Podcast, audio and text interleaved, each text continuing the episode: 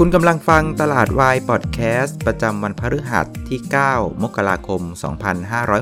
2563 รายการที่ทำให้คุณเข้าใจตลาด เข้าใจหุ้น แล้วก็พร้อมสำหรับการลงทุนในวันพรุ่งนี้ครับ สวัสดีครับ วันนี้คุณอยู่กับน้าแดงจรุนพันธ์วัฒนาวงศ์นะครับ เงิบไหมล่ะครับพี่น้อง วันนี้นะครับเราเจอเซอร์ไพรส์ของคุณทรัมป์ตั้งแต่เมื่อคืนนะ ก็เรียกว่าเหาหักปากกาเซียนเลยนะ ผมคุยกับน้องๆในทีมนะ คือก่อนที่คุณทรัมป์จะถแถลงเนะี่ยผมว่าคนส่วนใหญ่นะ ร้อยคนเนี่ย99คนก็คิดว่าแกคงหวดสวนกลับแน่ ก็นึกไม่ถึงเหมือนกันว่าจะออกมาในลักษณะที่ปณีปนอมเป็นพ่อพระเสียนี่ไม่ชอบสงครามเสียนั่น ก็เป็นอะไรที่เซอร์ไพรส์เหมือนกันนะครับ แต่ผมว่าอีกมุมนึงเนี่ยมันคงเป็นลักษณะว่าเพื่อนๆน่ะคงไม่เอาด้วยนะครับ เพราะว่าผมว่าประชาคมโลกหลายประเทศเนี่ยก็คงเข็ดกับประเด็นของ สหรัฐเองตั้งแต่สมัยอิรักนะที่ไปกล่าวหาเขาว่าเนี่ยทำตัวของนิวคงนิวเคลียร์เนี่ยสุดท้ายก็หาไม่เจอนะครับ ก็ไปทำให้ประเทศเขาวุ่นวาย ในขณะเดียวกันเองเพื่อนๆเขาเนี่ยอย่างประเทศยุโรปเองนะกลุ่มประเทศนี้ก็ยังมีปัญหาอยู่ทั้งเรื่องของเศรษฐกิจเองนะเรื่องของอังกฤษเรื่อง Brexit เองก็ปัญหาตัวเองก็ยุ่งอยู่แล้ว ยังจะหาเหามาใส่หัวอีกก็คงไม่อยากจะไปยุ่งด้วยนะครับส่วนคนพิจีนเองเนี่ยก็เรียกว่าถึงแม้ว่าจะผ่อนคลายกันมานิดนึงเกี่ยวกับเรื่องของสงครามการค้านะแต่ผมว่าแผลในใจเนี่ยมันยังคงอยู่ เพราะงั้นผมว่าเพื่อนๆเนี่ยคงไม่มีใครอยากจะเอาด้วยนะครับเพราะงั้นสหรัฐเองเรียกว่าออกไม้ออกมือแรงไปก่อนนะก็เลยเงิบฮะก็คงจะต้องมาถอยออกมา ก็เลยกลายเป็นว่าคุณทัมเองเนี่ยก็มีโลก 2 ใบนะโลกในทวิตเตอร์เนี่ยก็เฮี้ยมโหดเหลือเกินสุดท้ายนะครับโลกของความเป็นจริงมันก็คือเรื่องเงินทองทองนั่นแหละเรื่องค้าเรื่องขายนะครับสุดท้ายนะคุณทัมก็ต้องใช้เครื่องมือในเรื่องของการsanction ทางด้านเศรษฐกิจเนี่ยเป็นตัวกดดันตัวของอิหร่านแทนนะครับ วันนี้เราจะคุย 3 เรื่องนะครับ เรื่องที่ 1 ก็คือสรุปของภาพตลาดนะครับ แล้วก็มาดูเงื่อนไขในเชิงเทคนิคในเชิงโมเมนตัมแล้วกันว่า ถ้าตลาดเนี่ยจะ confirm การกลับตัวได้จริงๆเนี่ยเราต้องการเงื่อนไขอะไรบ้างจากใครนะครับ แล้วก็เรื่องที่2เนี่ยแหมเอาซะหน่อยนะครับ เจ๊สวยของเรา BEAUTY เนี่ยบวกมา 20กว่าเปอร์เซ็นต์นะครับแหมไม่พูดถึงคงไม่ได้ เดี๋ยวในช่วงที่ 2 เรามาคุยกันในเรื่องของเจ๊สวยบิวตี้นะครับ วันนี้นะครับเซตปิดบวกไป 20 จุดนะครับปิดที่ 1,579.64 นะครับมองกลมๆก็ 1,580 นะก็พอใช้ได้นะครับ ถ้ามองเป็นเปอร์เซ็นต์เนี่ยก็บวกไป 1.3%ถ้ามาเทียบกับเมื่อวานน่ะเมื่อวานน่ะเซตเป็นดัชนีที่ปรับตัวลงแรงที่สุดในเอเชียนะครับแต่พอมาวันนี้เนี่ยเรื่องของการปรับขึ้นน่ะเราก็ไม่ได้ปรับขึ้นดีที่สุดนะครับการปรับขึ้นดีที่สุดเนี่ยไปอยู่ที่เอเชียเหนือนะครับคือญี่ปุ่นนะบวกไป 2.3%เกาหลีใต้กับไต้หวันนะบวกกันเฉลี่ยเฉลี่ยประมาณสัก 1%ครึ่ง แต่ว่าอย่างไรก็ดีเนี่ยถ้ามองในเอเชียใต้นะเซาท์อีสเอเชียเนี่ยเราก็ถือว่าบวกได้ดีที่สุดละกัน ส่วนมูลค่าการซื้อขายนะครับก็อยู่ที่ 66,549 ล้านบาทพอๆกับเมื่อวานนี้นะครับ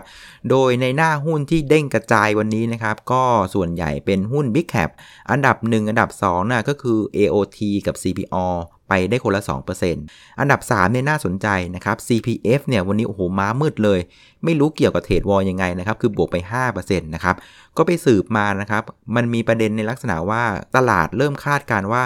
CPF เนี่ยนะครับแนวโน้มในไตรมาส4เนี่ยงบน่าจะดีกว่าที่คาดไว้ก่อนหน้านะครับเนื่องมาจากว่าที่เวียดนามเนี่ยประเด็นในเรื่องของอาฮิวาหมูเนี่ยก็ทำให้เรียกว่าราคาหมูเนี่ยปรับตัวขึ้นแรง แล้วก็ช่วงระหว่างก่อนหน้านี้เนี่ยที่สหรัฐกับจีนทะเลาะกันเนี่ยมันก็เลยทำให้สหรัฐเนี่ยก็หันมานะครับสั่งซื้อหมูจากเวียดนามออกไปแทนอพอราคาหมูดีเนี่ยคนก็ส่งออกไป ก็เลยทำให้หมูในประเทศเนี่ยยิ่งขาดแคลนเข้าไปใหญ่ ราคาหมูในเวียดนามเนี่ยในไตรมาสสีก็ถือว่าดีกว่าที่คาดไว้นะครับ ส่วนราคาขายหมูขายไก่ในประเทศไทยเองเนี่ยไตรมาสสีค่อนข้างดีนะคือหมูเนี่ยปรับตัวขึ้น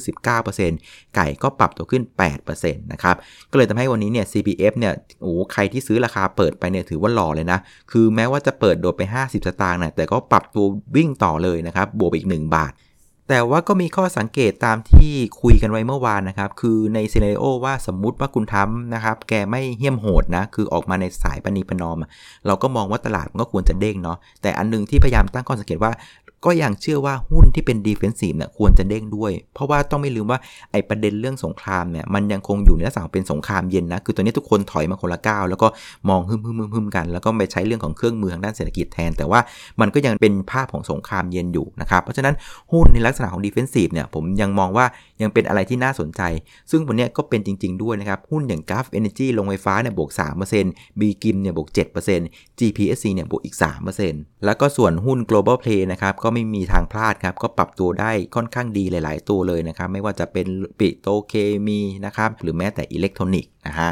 ส่วนในกลุ่มที่ ปรับตัวลง เออ วันนี้ตลาดปรับตัวขึ้นแต่ยังอุตส่าห์ปรับตัวลงนะ มันก็มีอยู่เหมือนกันนะครับ ตัวแรกเนี่ยก็เป็นปตท.สผ. อันนี้อันนี้ก็ต้องยอมรับ เพราะว่าตัวของน้ำมันเนี่ยมันปรับตัวลงทันทีหลังจากคุณทรัมป์แกถอยนะครับ อันนี้ก็ต้องปรับตัวลงตามระเบียบนะครับ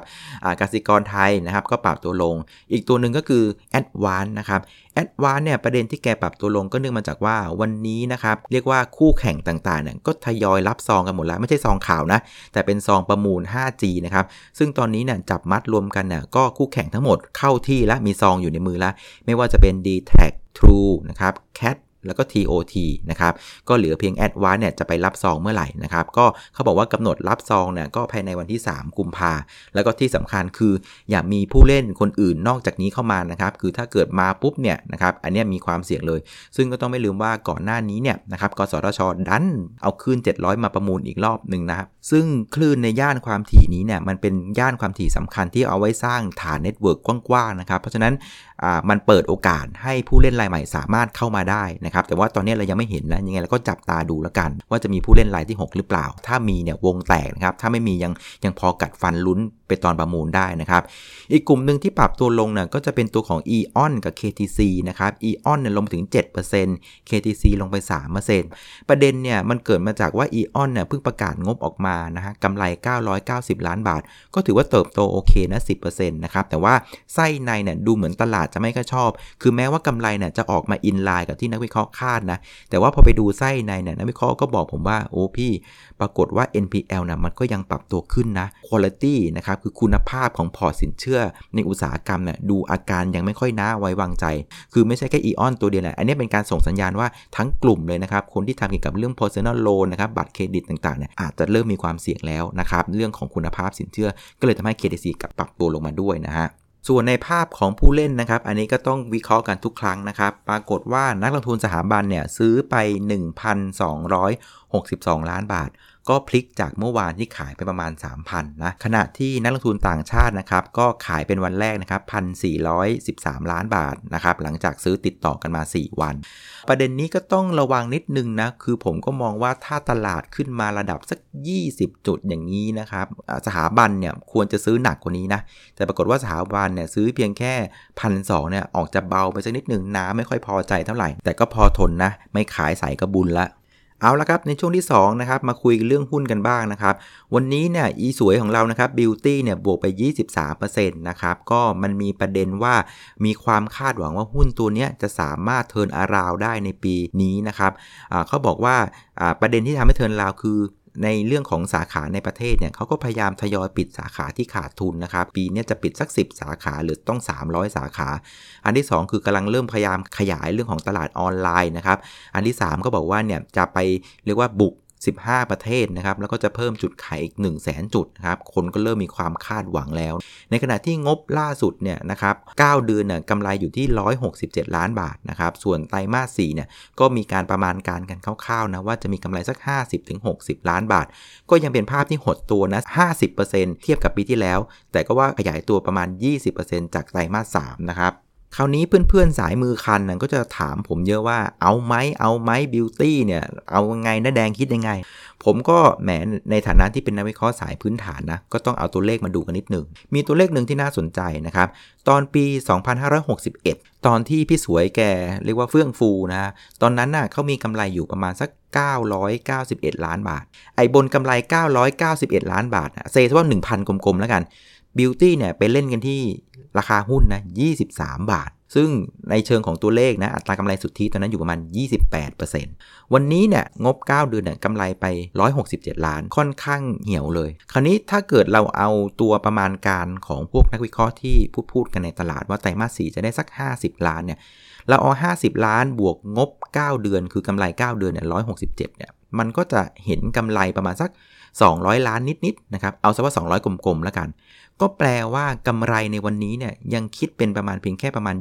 20%ของกำไรในช่วงของยุคเฟื่องฟูของบิวตี้ที่พันล้านนะครับซึ่งถ้าเกิดเอาบัญญัติตายางมาคิดแบบลุกทุ่งลุกทุ่งนะไอตอนกำไรพันล้านน่ะเล่น 23 บาท ถ้าเกิดว่าปี 62 เนี่ยกำไรสัก 200น่ะก็ประมาณ 20%ของ